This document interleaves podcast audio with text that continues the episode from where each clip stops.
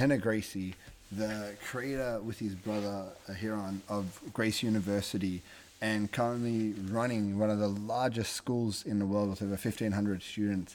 Um, it is an absolute pleasure for us to have him on today talking about a whole range of different topics from understanding how to fill somebody's role, the impact of his brother on his life, talking about his grandfather, Helio Gracie, and I hope you guys really enjoy it today.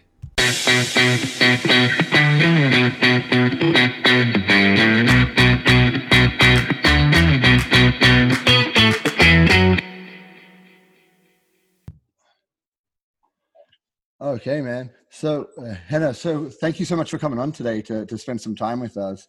Um, I was uh, saying to everybody that I've been talking to this week, I'm trying to find ways to help the students stay connected to Jiu-Jitsu and realize that Jiu-Jitsu isn't just the physical actions or the rolling that happens, but it's a whole range of different things that build up like the, the Gracie lifestyle, right? It's like what we're eating, what we're talking about, what we're doing. And so there's these conversation points that um, people don't always think about, or they or they have the thought themselves, but they don't raise it with people who can answer the question. So I thought I've got access to people that can answer the questions. So you know, why not take time to speak to somebody like yourself? So thank you so much for coming on, man.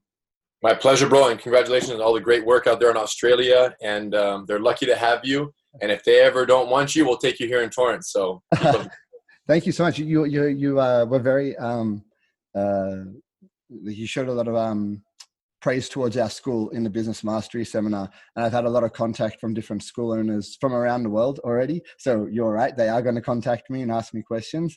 Um, but also just from like my own students they were just so uh, like they were so proud was like the right way to put it of like our school being shown that light. So thank you so much for that.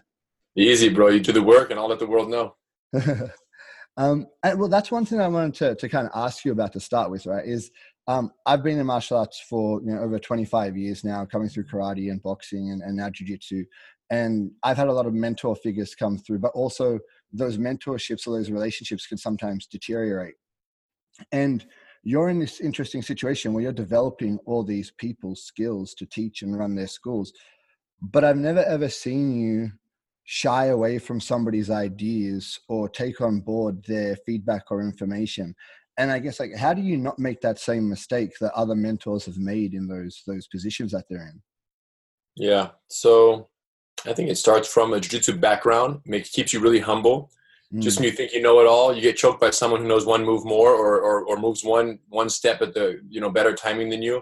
So you can't be proficient and maintain a jiu-jitsu relationship with the art for more than a few years without achieving that humility, right? Um, mm. so for me, man, I just I always feel like I'm not the best at everything. I'm the best at a few things. Mm. And everyone out there is also the best at a few things. Yeah. And my mindset is let me learn the mastery skills of all the, you know, people in my life that I respect and have achieved success in any category. Let me learn their mastery skill. If you're a slackliner, let teach me how to slackline. If you're a tennis player, I don't tennis play, but teach yeah. me how to tennis play. I want to learn from the masters. So I feel that even the homeless guy on the side of the street could give me a lecture on what not to do, and I would listen. Or the mm. old person sitting at a bench and who's still married 75 years later, I want to know how it worked. Or the guy who got divorced, I want to know how he ruined it.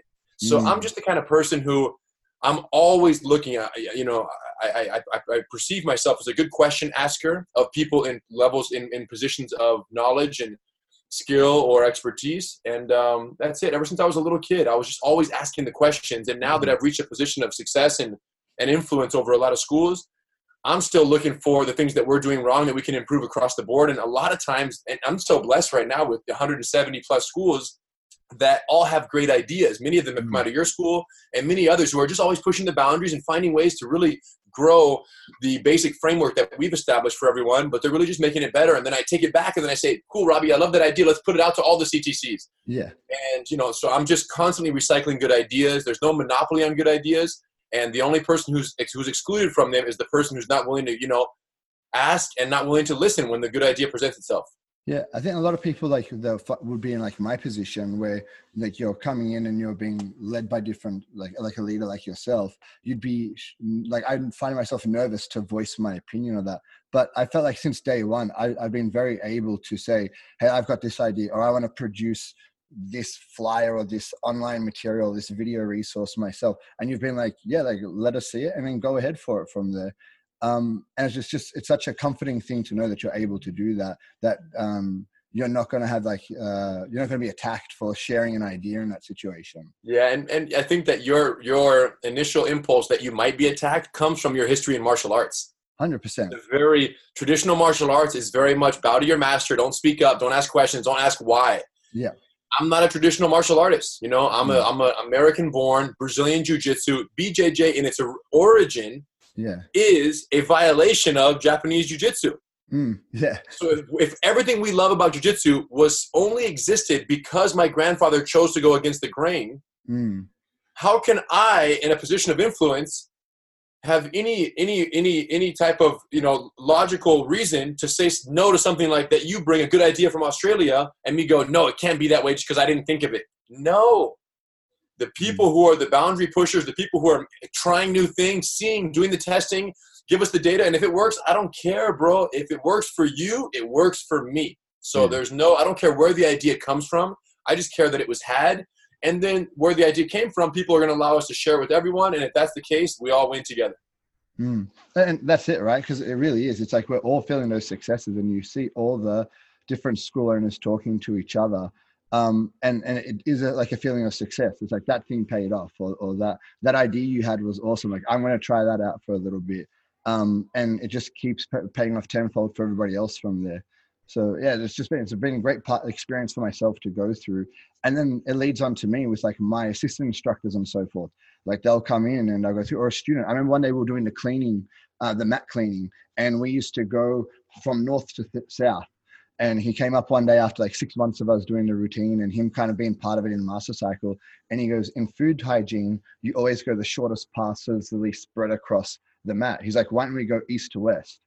And I was like, that's a great idea. And it, it increased like the efficiency of time of sweeping and it meant more people were doing it. And it was just like that idea. But he was scared. Like he like he came up to me and he was like, Robbie, I, I kind of have said some, have something I wanted to share with you. I'm like, dude, just spit it out, man. What's what's going on? He's like, oh, it's just about the way we keep the place tidy. And I was like, are we not keeping it tidy enough? He's like, no, no, no, you're doing it good. And you could just see like he was nervous. Yeah. Like I feel like I would be nervous to ask a question.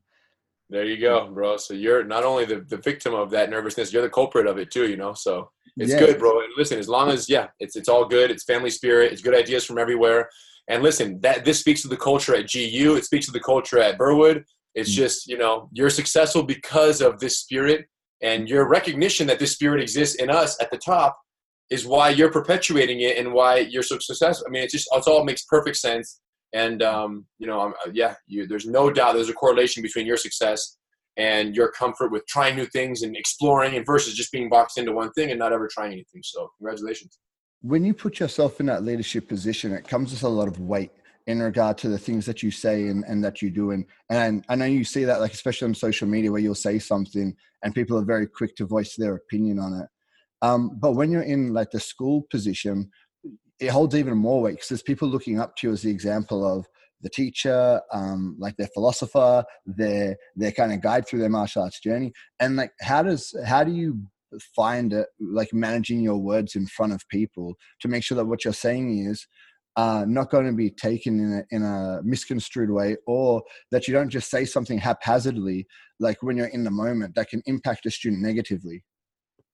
Yeah i think that um, first and foremost is to not exist in two forms right? The biggest the biggest the most concerning instructors are the ones who have two versions. They have the version that's the one that goes to work and teaches and then when they're somewhere else whether it's social media or whether it's out in their personal lives they're a different version of themselves there's only one version of me it's yeah. high energy it's enthusiastic it's it's it's, it's respectful it's a gratitude and mm. it's jujitsu and when I'm there and anything I say, I don't have to watch what I say because everything I say is my truth and is my reality. So if how you carry yourself and how you communicate are in alignment, if your character and your communication are in alignment, you never have to worry. It's like, you know, you don't have to remember the truth. And if you, you don't have to, if you're not going to lie, you don't have to remember what you said, you know, if you're telling the truth. So it's one of those things where, you know, I have no concerns about, I speak openly and I speak enthusiastically to my students.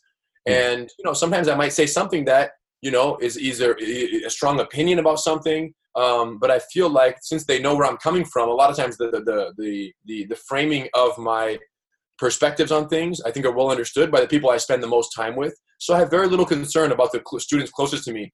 And naturally, when you have social media where everyone is, you know, someone is, you know, is, watching what you're saying, the people that are the furthest away and know you the least are going to make the heaviest opinions mm. and be the mm. most critical. So you have to become thick skinned and just kind of brush it off, delete the comment, ignore them or whatever, and just go on with your day because if, if they don't know me, then their opinion about me can't have any weight, right? Your opinion about me can only matter as much as you matter to me. Mm. Um, and that's it. And that's why we always take the criticism from our closest, our wife, our husband, our son, our children, our best friend. That criticism stings the hardest. If that's true, then the criticism from some no name who I've never met who has a fake Instagram profile who's saying, "Hey, Rener, who are you to do this and talk about jiu-jitsu business and or you're yeah. crazy and you're a disgrace to the Gracie family." I'm gonna go, "All right, well, shoot, man. Like, if that guy can have an opinion and it affects me, it speaks to you know, um, you know how how how low my confidence is in myself ultimately, right? I, am just I'm so impressionable by someone who means so little to me, and that's yeah. the thing about jujitsu. It builds your confidence so high that you become more mm. resilient to the small little stones that are thrown from any direction. You just go, I don't even feel it. It's all good, and um, you know. And then into something that matters from someone that matters, then you step up and you have a adult conversation, yeah. and you you start by listening to their concerns, and then you address or you modify or you consider them and plan your actions for the future. But it has to come from someone that you whose opinion you respect, and it uh, and if it comes from them in the right language, you can respond with equally respectful language and accomplish something major if you're willing to listen. So I'm not saying that all criticism is unjustified or bad. I'm just saying we got to be very careful about the ones we let to affect us because with this day and age of social media, if you let every stone that's thrown, you know, hit you and then you give all your attention to it, oh my God. And I have some friends that do, and I go, bro, yeah. why? You know, it's waste of energy and time. We don't have time for that. Would you say an example of that was uh, Rickson with the combatives belt?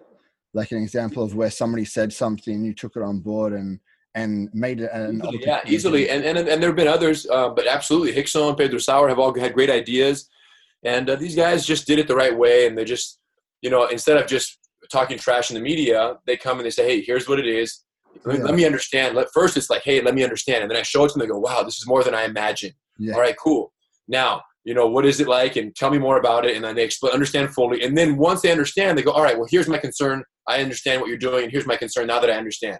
And then they explain that to me and I go, all right, cool. So your concern is this, this, this, and this, right? Yeah, okay. So what if we did this or this? Yeah, that one makes sense. That one not so much. Okay, cool. Let's try this. So they just adult conversation and you go, bro. So I'm the first one to, you know, be open to a good idea. Yeah. Um, you know, if it's if it's coming from the right source and with the right energy, it's all good. And you think because you come at it with that energy, it makes them less combative when they come and talk to you? Like they're willing to share? Sure. Well, you start with respect, bro. You get what you start for sure, mm-hmm. especially with the older generation and my uncles and, yeah. you know, uh, even other non family members out there who, you know, you, you come with respect and you come with coming with an open ear, right? Communication starts with listening. So you come in trying to understand first where they are in their life and what their concerns are, and then everything takes care of itself from there. You were commenting before like your, your grandfather went against the grain and kind of changed the whole way he approached jiu-jitsu and, and that's why we kind of come in. And I, I hear Ryron talk about your grandfather a lot as well and i hear you put drips and drabs out but i've never really heard how much uh, time you got to spend because i know like Ryron got to go for like six months and spend six months in brazil with him. And i guess like how how much time did you have with with your grandfather yeah, I didn't have the six month graduation stint that Ryron had. Yeah. Um, when Ryron did that, Royce was still working at Gracie Academy with my dad. So mm. Ryron was able to leave and the business was still somewhat under control. When I graduated high school is when Royce left yeah. and uh, split off to do his own thing. So at that moment, Ryron not only was back and needed to be back, but I was like graduated high school and from day one, it was like, boom, you're running the business. You and Ryron are it, 100% go. Yeah. And we taught every class, privates, groups, and just nonstop all day, every day. Yeah. Um, but so I didn't get that six month run, but I got several months at a time. You know, he would come here, he would stay here for, for a month or two at a time. He would stay in my house with my oh, dad oh, and with me in a bedroom and uh, had many great conversations. And of course, growing up, all the trainings, right? When he was in town, it's coaching me and he don't at 12 and 14 years old, beating each other up. Yeah. Every single year he would come. And towards his later years, like 89, 90, he stopped traveling as much. But hmm. prior to that, it was, you know, every year for, you know, at least several weeks, sometimes longer, he would come here. He just liked being here and cleaning up and folding towels and yeah. always telling everyone what they're doing wrong at the academy and checking everyone's self defense. Yeah. And then he, people would want to buy a private class with my grandfather didn't speak English, nor did he feel like sparring with everyone who wanted to do a private. Yeah. So then we would be the translators and bodies. So having the chance to see my grandfather teach so many private classes to my students and our Gracie Academy students, and then being the middleman who was not only translating his language, translating his jujitsu for the student, and yeah. being there and all the things that he cared about. So just a special character, bro. Just someone who just constant and never-ending improvement, efficiency at the highest level on everything from how he peels an apple to how he teaches a class to how he folds a towel. Everything was a competition. Everything was getting better and finding and shaving off seconds, and he was just so proud of that. And um, he loved. I would shave his head. You know, I was I was his official hair cutter when he was in America because I had to help trimmers. So there were times where he's like, "Rener, cut my hair," and he's like, "Long white hair." He didn't like it. He wanted he wanted buzz cut. Yeah. So I would go shave it for him, and he was always very happy, like how it looked. And uh, and then before you go to bed at night, he'd say, "Okay, Rener, tomorrow morning we're gonna have smoothie. What do you want when you wake up? Mm. Uh, what kind of smoothie and how much?" I'd be like, "Okay, two glasses of this right here. I want honeydew melon, banana, dates, coconut, whatever, and just blend it all together. And he would go in there and, and we'd wake up at 7.30 and boom, there's your smoothies ready. Everything, the whole kitchen is clean and he's just sitting down like this ready to watch you drink your smoothie. and then while you're drinking, he's listening, talking. And then after he's done, he'll play solitaire for two hours before we go to the academy. And hmm. then we go to the academy and he's there folding towels, watching classes, coming in, giving his tips. And so funny walking by all the students and grabbing and fixing their hands and no English, but 100% perfect adjustments and grabbing and, hey, do this, do that coaching along the way, and all, all his only words, his only English words were, um, "Thank you." He goes, "Thank you," and then he would say, um, he would say, um, "Very strong, very strong." So if you're doing the move wrong, you heard "very strong, very strong," and that was it. So yeah, so funny, Brazil, like, Brazil. Take that as a compliment. yeah, no, no, no. It's not a compliment. He's telling your technique whack. He says very strong. He would tap. It's almost like all right, yeah. you're hopeless. Get out of here. You, know, you're too you don't need jujitsu. And uh, he's just a funny guy. So, but yeah, I had great times, bro. Like everybody says, he's just a special guy and, you know, one of a kind. And, you know, just, I just try to, you know, talk less and just exist more in gratitude for the fact that I had so much time. And I just know so well what his greatest pride was. It was always to coach the little guy against the big guy, always to mm. empower the weak against the strong. So you see today, BJJ, it's so much it's so competition driven in so many places mm. that so many schools do not offer a jiu-jitsu that my grandfather forget the sport versus street self-defense technique mm. perspective just in terms of the service that's being offered most schools most people are not capable of surviving the first six months yeah so if you have a bjj school under Helio Gracie from some branch or lineage of, or, or another and your schools no one can survive there if they're not incredibly athletic tenacious, survival of the fittest, right? Yeah. Trial by fire, learning of jujitsu. If you can't survive that, then sorry, you can't hang with us and you know find another school or good luck and off you off you go. Most people are thrown to the wolves, you know, early on, and it's the the big disconnect is because in Brazil there weren't group classes, right? It was primarily mm. almost entirely private classes early days. Everything was one on one. So the student would start learning, learning, learning, and the t- teacher would change the intensity to match that of the student, always pulling them along.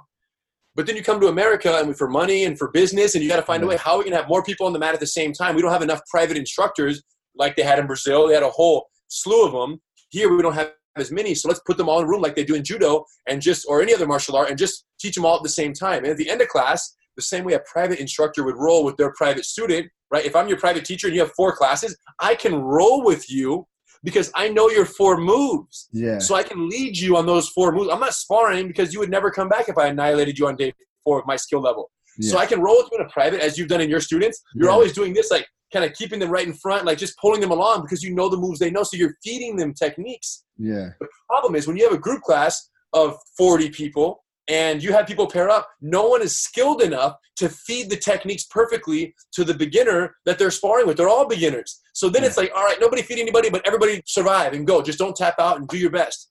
So that's where the disaster came in because the gradual, appropriate, progressively increasing of intensity sparring that happened at the end of private classes could never be replicated on a group level by mm. students of varying skill levels. And that's when the whole disaster began.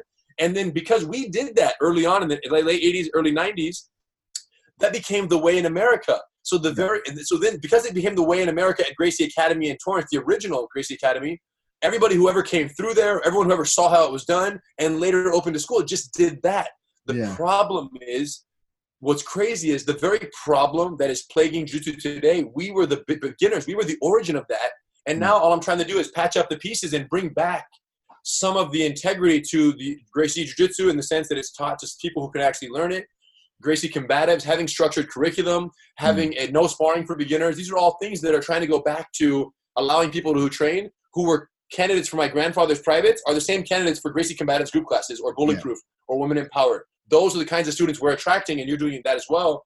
And you just see it, bro. It's the 95%, not the 5% elite athletes that some people want to just focus on them, but then you end up with 40 students, and that's fun until you realize, man, what kind of service are you offering the community if you're Yeah. only teaching 40 people in the whole city of Burwood? You have 45 students, or 50, or 60, right? Versus 600 plus, Yeah. and you're just offering a service that you know people's lives are changed forever because of the things you're offering. So, and then they progressively increase until one day it gets more intense, and then Yeah. you create monsters over there that you know are, are just forged under fire. We, we talk about that in time. class. Like we we find that there's particular people in our school who are absolute assets. Like they're great guys to roll with. They're very technical, but they would never have survived the system that I came up in. And through bringing them through combatives and RD and building them up in you know in the way that we do throughout it, you have these guys who are just like absolute technical monsters um, fun to roll with, but also encourage all their training partners to roll and and uh, engage in the learning even more. You know, they, they want to do more with them. They want to, and they just have that that mindset, right? That their body didn't couldn't back up if they would have come the other way, and now they do because they've built the skill and the coordination and all this. And you know, it's it's at such that we see the payoff, but not everybody trusts it because they haven't felt it yet. They've only felt one way to do it. Yeah, you don't know what you don't know. And if you were brought up under the firing freaking pit, then guess what? When you open your school, you're going to create a firing pit and just hope that, you know, people survive the way you did. And hey, I love jujitsu, so I want to give it the way I got it. And um, it's sad, bro, because, you know, it's sad because these businesses aren't nearly as successful as they could be for their Yeah. own personal, if you even call it just be selfish and the financial gain for the individual owners, they're missing out on 90% of what they could have Mm. but it's much bigger than that, right? They're not servicing people who need jujitsu. If you look at the Grandmaster and what he wanted, everyone should have access to jujitsu. It changes lives, makes the world a better place, right? These these schools that are only keeping, you know, one out of ten students that walk through their doors, they're not operating in alignment with that vision because they're just, you know, they're excluding people who aren't qualified or talented enough. So it's sad, but it's the reality. And we're we're making our dent, though. I'll tell you what. You know, we had that um, that broadcast the other day Yeah. for new school owners and talking about the whole system. So people, act, I never done such thing so thorough, right? Yeah. Where I explain from A to Z what we do. Because there's a lot of haters and there's a lot of confusion, but now it's completely clear Yeah. what the success system is and what it takes to get on board. And since then, I think Ty just sent me a thing. It's been 48 hours, and we have 131 territory applications Well, since the time that we did that broadcast. Yeah. So now that there's clarity and people know exactly what it is their that the relationship is, yeah. um, you know, they're just flooding in right now more than we've ever had, and it's exciting because we're going to make a dent. We're going to make a dent. We're going to tilt the scale back in the other direction, and I'm very confident that fast forward three, five, ten years, the days of these BBJJ fight clubs of absolute annihilation stations, they're gonna, they're gonna, they're gonna fizzle away. I'm telling you yeah. because it's just a matter of the, the schools in every territory. The schools that will prevail are the ones that are offering the greatest service. Yeah. So it'll just happen by itself, and and you know whether it's CTCs, right, which would be great, or whether it's just people who wake up and smell the coffee and realize they have to do this in a way that is that is accommodating for the student, but also helps them grow in a structured manner to keep them engaged. Well, whoever does that, whether it's with us or without us, is gonna is gonna service people better.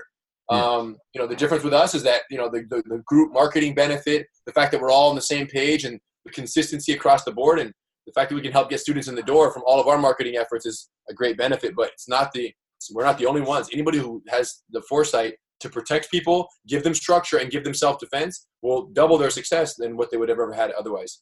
Hmm. That one, uh, like when I came on board, um, you released like a video about like BJJ black belts going through the system, and I know it's something I've heard you talk about since. And we've seen a few black belts come through the ICP, but still not a vast majority. What do you think the number one barrier is to to black belts getting on board? Good question. And I think you experienced this. You can speak on, on your own behalf here, Hmm. which is you thought you had it figured out. Yeah, yeah. You thought you were good. Mm, You feel me? Like they, they we, we, we tout so much the fact that a blue belt can teach beginners yeah. that some black belts go, well, I, you know, it's, I guess it's not for me until they realized, look at Robbie and look at the success. And that's why I used you as a testimonial because you were a black belt before and you were a black belt after. The only Yeah. thing that changed was the operating system and the confidence that our program gave you to just go and own it 100% and be with it. So I love that testimonial. It just, but that doesn't speak to the brand new blue belt who's trying to open a school. So I have to talk to him about Johnny Vasquez or Yeah. the Taekwondo guy. That's why I have those three testimonials because they Yeah. address the full gambit of what the viewing audience is, right? So, Yeah. Nonetheless, the answer is they think they got it figured out. I spoke to a guy today Mm, on the East Coast of the United States, has about 200 students, and he's on the fence, like, yeah, I don't know if the money, it's worth it, this and that. Yeah. And I was like, bro, it is. It's absolutely, you're going to hover. He's been 15 years and he has 200 students. mm. Hmm. You know what that means? He's barely scratched the surface of what's possible. yeah. right? And he's absolutely going in the same cycle that you were in forever, which is, man, what the heck do I do? How do I grow past whatever the next milestone, double my enrollment? The answer is you dial in the systems, you get a, a scalable process that you can certify other instructors so they can help you expand the schedule, and then you keep it so consistency that the students show up more regularly and they tell all their friends about it. But those systems have to support that growth. Yeah. So I'm like telling him all this, and he's like, ah, yeah, you know, but you know, this and that and whatever. So it was so funny to talk to him. And no, I already know the end result. I've already seen it many times over of black belts who came in and oh my gosh, they never look back. Yeah. So it's um, you know, the answer is they think they're okay as black belts. Little do they know, they're completely lost in the woods, most of them. And um, as as are all instructors with no training, right? Well, how do you Yeah. learn anything without learning anything? Just because you're a black belt and you came up means doesn't mean anything about your teaching or your business administration or Yeah. your um, your program coordination or your schedule optimization. None of that comes with a black belt. So Yeah. There's no other job that you do in regard to teaching where you don't go in qualified besides martial arts. Yeah, it's like it, it- apparently the the belt gives you justification. there's you- one what is it? parent parenting. Oh yeah, yeah, Having a child is like getting a black belt. yeah. It's a major responsibility, but it doesn't come with an instructional manual. So to have a child and try to raise that child without going through the ICP, you're toast. Good luck. You're toast, bro. You better figure something out. So, anyways, the black belts think they know. They have no idea, bro. They have no idea until they see a school like yours or ours or someone who's doing it right, and then they come visit and they Yeah. go like this. Oh my gosh, I didn't even know this existed on the universe, on the planet, and Yeah. seeing it in person is all these people here are to learn jujitsu right now. They all came together just tonight. And is it like this every night? Yes, this is it, normal. All these kids came for one class. Oh my gosh. So you're getting that over there. We're getting it over here. And CTCs, lower level, are getting it wherever they are. People are coming into blue belt CTCs. Black belts are showing up and going, oh my gosh, how is there 240 students in a blue belt school? Yeah. I have 125 and I've been doing this for 10 years. So that's all. Um, one of the things that kind of comes up a lot is you know we, you have the online curriculum i think a lot of people a lot of times the communication i get is people think it's just combatives and that's the entire curriculum. They think like the whole gracie university curriculum is 36 techniques and that's all you're going to learn from white belt to black belt. Um, and you know like there- there's this like you said the other day in a, in a podcast you were on um, what was it called? Uh, cleared Hot. Yeah, cleared hot. That's it. Yeah, you're on that, and you talked about like the one percenters, like the the Scott Butlers, the Jeremiah Hackett's, the the guys who kind of like go in and learn the entire. Alexander Hagman's another one. They who kind of like go in and and learn the entire. Valid, yeah. Yeah, and like right through to BBS four, and they've covered those. What is it? It's like 240 techniques per belt, four slices in, so you're hitting like almost 960 techniques Yes. you know, um, per stripe. You know, so you go through. There's there's almost like six thousand details that you're looking at across from bullyproof to combatives, women empowered, uh, BBS one to four, right? And so, like you say, as oh, why do you think there's there's only like one percent that that do that at the moment? Good question. I feel like I think I said five percent. I said ninety. I said one out of 20, 5 percent of maybe not even that high, but all the way through BBS four, it's very. But just learning online, it's about five percent yeah. of our um, 5 to 10% of our GU membership actually does at home training. The rest of them are just dabbling, watching lessons, training at a BJJ school, whatever. Yeah. Um, but the point is, uh, why isn't it not more? Man, it takes incredible uh, determination. First of all, you have to have that fire to say, I'm going to do this no matter what.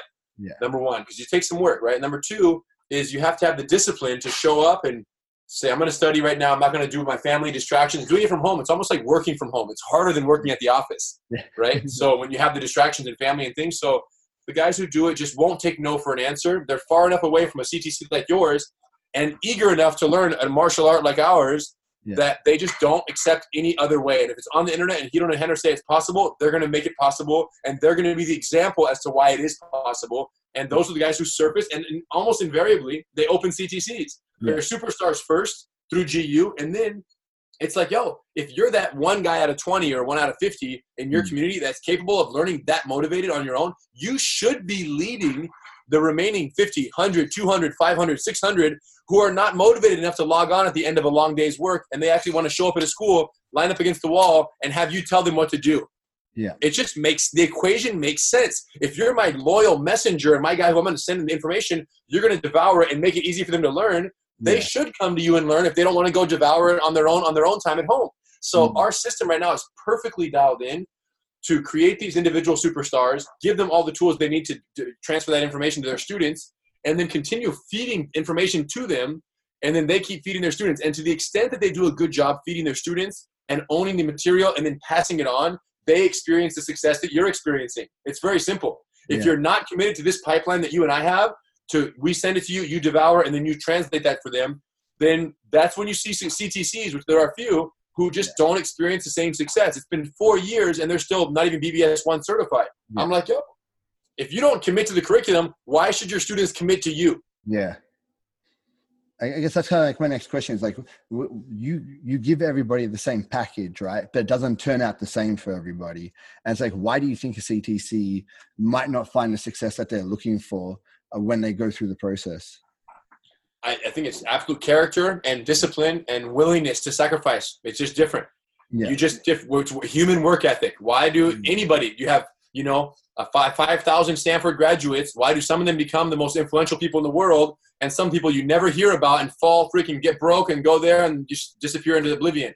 Who knows? They all got the same training at Stanford. Some do more with the same exact tools and some do less. So we put out the system. We say, here's what you need to do. The people who optimize it and do all of it and then some, right? They add their own ideas and they really op- they don't take no for an answer they're going to experience success. I've never seen someone do everything perfectly that we tell them to do and not be successful.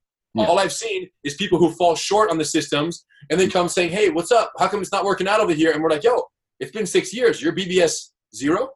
Mm. What are you doing? So, not that that's the only thing, BBS one, two, three, four, it's a huge thing. It's yeah. just a sign of dedication to what we're doing. Yeah. Right? And if, yeah, you're, if you're falling short there, then I go, ah. If it's their full, now, if you have a full time job and jujitsu is your part time teaching hobby, I give you a little slack. I cut you a little slack. I go, all right, well, he's paying his bills other ways. This is just for fun. Yeah. But if you're full time jujitsu, yeah. and you're not BBS one through four, like charging through that in, in the first every year, at least one BBS per year, yeah. at least. I start to look at and go, uh, I don't know. I don't know. You know, what are they spending the, the remaining 10 hours of the day on? You know what I'm saying? When they're not teaching classes. So that's, that's my, that's my biggest advice to any new school is follow the systems, learn the curriculum, be the most dedicated student in the building, and you have nothing to worry about. But when those things change and you don't follow the system, or you're changing the way the classes are taught, or you're changing the way Gracie Combatives is structured for the beginners because you think you have a better idea, uh, bro, not better than 1,500 students we have. So, no, that's a, that's the thing that comes up a lot right? Is like people don't even learn like they don't master the basics. So like how the cards work how the class is structured those kind of like they're basics basic they're like your fundamentals of technique. Like that's your fundamentals of your school. No exception on those and, yeah you're not going to learn that then and if you're going to start changing it before you've mastered it like you can't break the rules if you haven't learned what the rules are to start with. There you go. Yeah. Um I've seen you like across the years uh, teaching combatives, bullyproof, women empowered, master cycle. Like most schools or, or, in the martial arts world, you kind of see like the idea of the school owner builds up their school to a point where they can pass off classes so that they don't have to teach anymore. and you've got like quick flip apparel and you've got all these other things that you could kind of do but i still see you on the mat and you put 100% energy and 100% effort into every class connecting with people and so forth i, just, I want to know like like do you, does your passion for teaching still like is it still at that heightened level um, and do you think, do you ever think you'll see that fade or is it just teaching something you're so committed to yeah, so I have reached a point where um, I used to teach in the very beginning. As I came up and we were running the school and Rorion left, it was kind of craziness. I had to teach because I had to. Otherwise, the, we would go bankrupt. Like I had to teach classes because it was me and Ryron. Yeah. Um, and, and that was for many years. And then uh, we started cracking the code on the systems, certifying instructors and all over the world, internally and externally.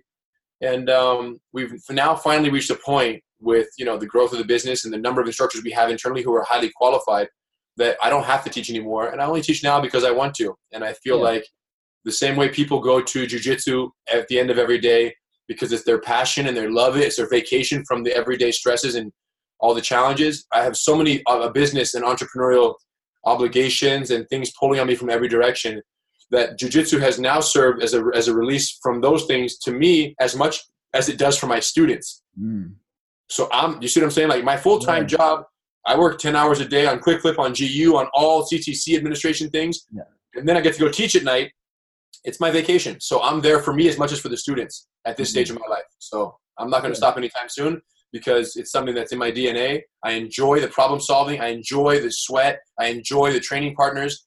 I enjoy every aspect. I enjoy seeing the new students grow. So now it's just really cool. It's almost like a kid who's in high school and then has to be in high school and they freaking terrible in high school. I was not terrible. I was straight A's, but a kid who goes to high school because he has to, then you yeah. graduate and then you spend a few years in life, then you go back to college because you want to learn something new. Where yeah. when you go because you want to go, it's a different taste, you know, and that's where it is for me right now.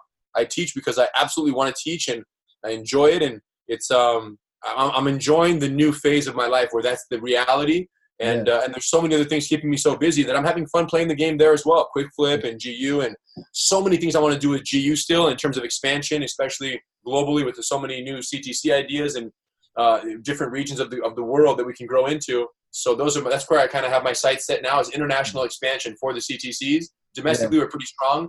Uh, internationally, with your help in Australia, South Africa, Canada, uh, Aust- uh, Europe, all yeah. throughout Europe, we could do better, and Asia. So every continent, basically, but the U.S., we need some more work in. South America, we need work in, and uh, I'm looking forward to that phase. Yeah, man, that's really it's really exciting to hear like that you that uh, there's no kind of just like settle like okay we've got an it's like you know we can do better in these other areas and we can do better with jujitsu offering and getting the rest of the world to catch up to what we're doing here in Torrance. So that's really cool to to hear that that's the next kind of step for you.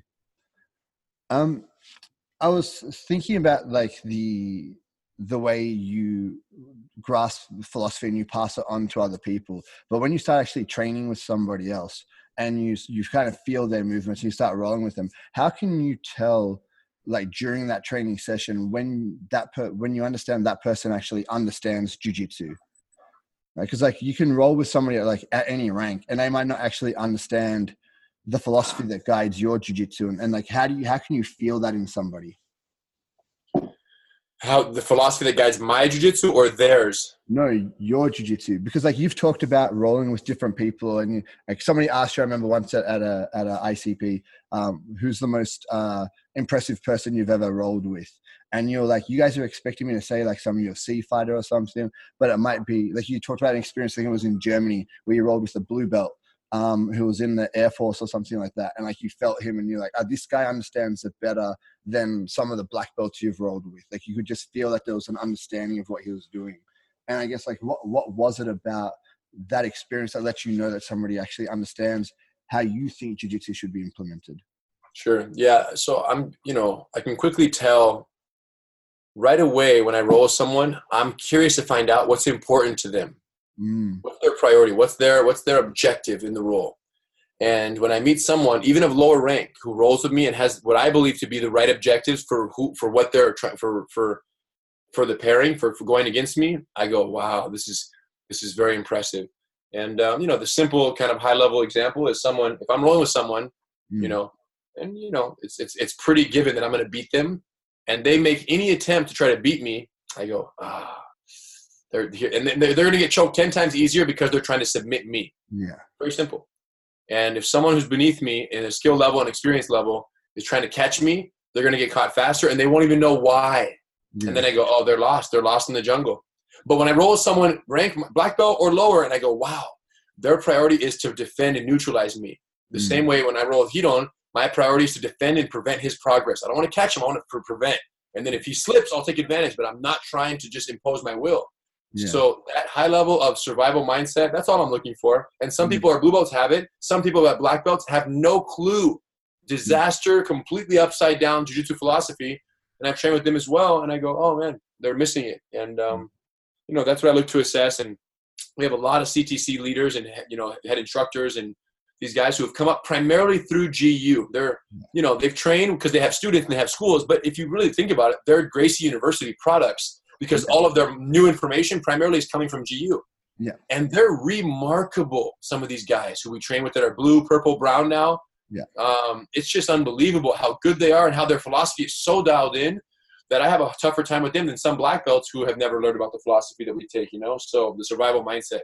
So Yeah, that's uh, all I'm talking about when it comes to that. Yeah, my first uh, kind of like experience was that with, with uh, Scott Butler from Shepparton, um, where you know like, he's purely GU. Right? Like he everything was online learning and so forth. And when he came over, he was purple belt. I met him at one of the Pedro Sauer seminars that we uh, hosted, um, and we had a bit of a play then. And it was like rock solid, the rock solid technique, super slick defense, and the mindset. The mindset that we always hear, like talked about, like the defensive mindset, was like ingrained in him. Um, and I've only seen it progress more over the six years that I've got to really know Scott. Um, and I'm just always so uh, in like intrigued about like how well he's understood it just from you know, like we hear like just from learning online material. But I've experienced it myself. Like my jiu-jitsu is better in the time that I've been with you than the ten years it was before I was with you guys. Um, and I felt it, yeah. I felt that increase already. I remember the first time he rolled, and now it's just a whole different animal, bro. Your mindset is, you're 100% spot on with it. And um, yeah, Scott's a special beast also, man. That guy is just on a different level. His discipline, and he's the 1%, right? He's the special guy, so. Yeah, he's like I, I say with, with Scott. I trust him with my kids, man. I like that guy so much. Yeah, he's a really good guy, man. Uh, you guys are like, uh, we're lucky he paved the way in Australia, like, because he was really the first one that that uh, got it all going, you know, and opened up the first CTC and so forth. So That's a lot of kudos. crazy, yeah. Yeah, dude, your brother. Um, you know, we saw this uh, episode of TV that came out a while ago that you kind of released the pilot for the TV show, and we kind of see Ryron picking on you a little bit when you were a kid, throwing you around and stuff like that. And uh, I've always wondered, like, did because you've got quite a fire to you in regard to like your passion and your competitiveness and so forth. And do you feel like that's from like your experience with Ryron, or do you feel like that picked up afterwards, like during your teen years or that, or is it just something that's always From been? birth, yeah, from birth. Yeah, All I ever wanted was to be as good as him. yeah. And like you're very fortunate because you have such an, a good relationship with him. Like that kind of competitiveness couldn't make two. That wasn't always the case. That was only like that was only we only became that close once we moved out into separate houses. Our parents divorced, and I moved out with my dad, so we weren't on each other the whole time. Yeah, But up until I moved out around 13 years old, he was the nightmare of my life. He was the worst case scenario. He was the bully. He was the freaking. He was terrible, and uh, we would. Fight. I mean, I was too. Let me get it. I instigated a lot, but we had it on each other, 100. percent No jujitsu either. All street fight rules, and it was just violence. He was just very aggressive. He was always stronger, and I, I would just kind of get him over the edge with like psychological. I would kind of just pester him, and then he'd hammer me back. Um, and then finally, we moved apart, and we we didn't live together, so there was some breathing room. And then once Rorion left and we took over the GU, to, uh, Gracie Academy together, then we had to rely on each other. And then we were adults at that point, and it was like no more kid and this insecurities that kids have. We just didn't have them anymore. And um, but no doubt, from the very beginning, all I ever wanted was to kind of catch up to my older brother. yeah, So I couldn't do it physically because he was always the hammer, and uh, so I tried to do it intellectually. I tried to do it communicatively. So in every way possible, I just wanted to catch up, you know. And that's the Yeah. number. That's this is this is normal, right? This is a yeah, 100. this is a sibling. This is a normal sibling situation. There's there's like proven studies, right? Where number one, number two behaves a certain way, number three behaves a certain way, and number four behaves a certain way. And if you're not sure about it, just watch Teenage Mutant Ninja Turtles, and it's all scientific proven in that movie how those guys interact is identical to how my brothers and I, including Ralek and Halen, it's yeah. all Teenage Mutant Ninja Turtles, um, you know, case study. But the point is, yes, it was, um, you know, it was a rough upbringing, but it made me who I am today, 100% mm. from the beginning. And now, you know, he kind of takes a back seat on some of the business stuff, but you know, he's still a monster when it comes to jiu-jitsu. So it works out perfectly. Yeah, you guys have such a good relationship. You guys bounce off each other so well, and, and it's always like one of the most inspiring thing that all the teachers talk about when they see you guys together. It's like they're like, I wish I had a partner at my school who was like you know the brothers because like it, it does. It's a different dynamic, and when you guys teach together and you bounce off each other, you guys just you have your timing down you know when to let the other person breathe you know when to when you can fill in for that person and you never see anybody's ego get hurt in that moment Listen, bro, here's the thing though. A lot of instructors might be jealous they don't have a Ryron, but let me just say this. No one needed a Ryron as much as I did and as much as he needed me because of the storm that we had to go through. Just building GU, being pioneers with online learning, just all that we went through to like just restructure jujitsu. It was so much change that if mm-hmm. either one of us was by ourselves, we would have got torn apart by the by just the pressure of society. So the yeah. fact that there was two of us and we were like, no, screw all of them, let's go. Mm-hmm. Boom, and we just carried on because there was two, right? There was there was a team. There wasn't an individual that was getting hammered by society. It was two yeah. people who shared a belief that we were doing the right thing. Now, all of you guys, you don't. Number one, you don't need it. Number two, you don't get to have a Ryron because you guys have it made. All you got to do is follow the system, love your students. The hate is gone. Like you know, yeah. you can't you can't argue with the success. We saw Johnny Vasquez on the live stream there that I brought him in. You guys at 465 as a purple belt yeah. How many? How how much can you hate on this when he's neighboring? He's buried by black belts in his community, and he's killing it number one school three years in a row. You can't yeah. even say anything anymore. So the point is, Johnny doesn't need a Ryron. Johnny just needs to follow the system that Ryron and Rener pioneered through all the hate to make possible, and now you guys can live with that. So. Well, we'll thank you for that then. you don't need it, Ryron, and you don't get it, Ryron, bro. That's it. Um, I asked for half hour of your time, and you've given me an hour. So I just wanted to say thank you for that, man. I, I don't have anything else I kind of had set up to ask you from here. So um, yeah, I just want to say thank you so much. Uh, I know like the, there's so many different things you could be doing, and it's like 10 o'clock at night now. So like you know, yeah, so thank Eve for letting us have you for an hour. Right? And I um, will yeah, let her know, bro. Thank you, bro. Yeah, and we'll see you this weekend at the weekend webinars. We're going down Saturday, Sunday, and um, more fun stuff, bro. Thanks for all the support. Congratulations with all the success and all the great videos and content you're putting out and the connection with your students right now on a high level. So you're you're definitely you know leading the charge in terms of how to maintain that possible that, that best possible connection. We're lucky to have you, bro, and uh, can't wait to be on the mat with you again. Probably as soon ICP as soon as we get out of the storm that we're in. That's the goal, right? Yeah, we got we got a bunch of guys ready to go for this ICP. So we just got to make sure we can actually get there, or it'll be January next year. Stoked, man. I appreciate you, Robbie. Thank you, bro. Thank you.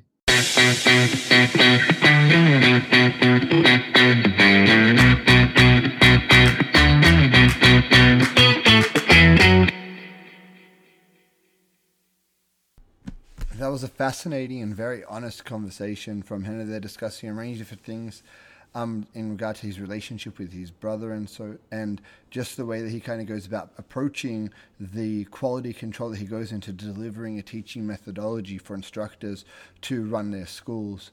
Uh, we're very fortunate to have contact with somebody um, of his level of expertise, not just in jiu-jitsu but in teaching. Um, and we're so happy to have him on for you today to listen to. I hope you guys enjoyed it. Thank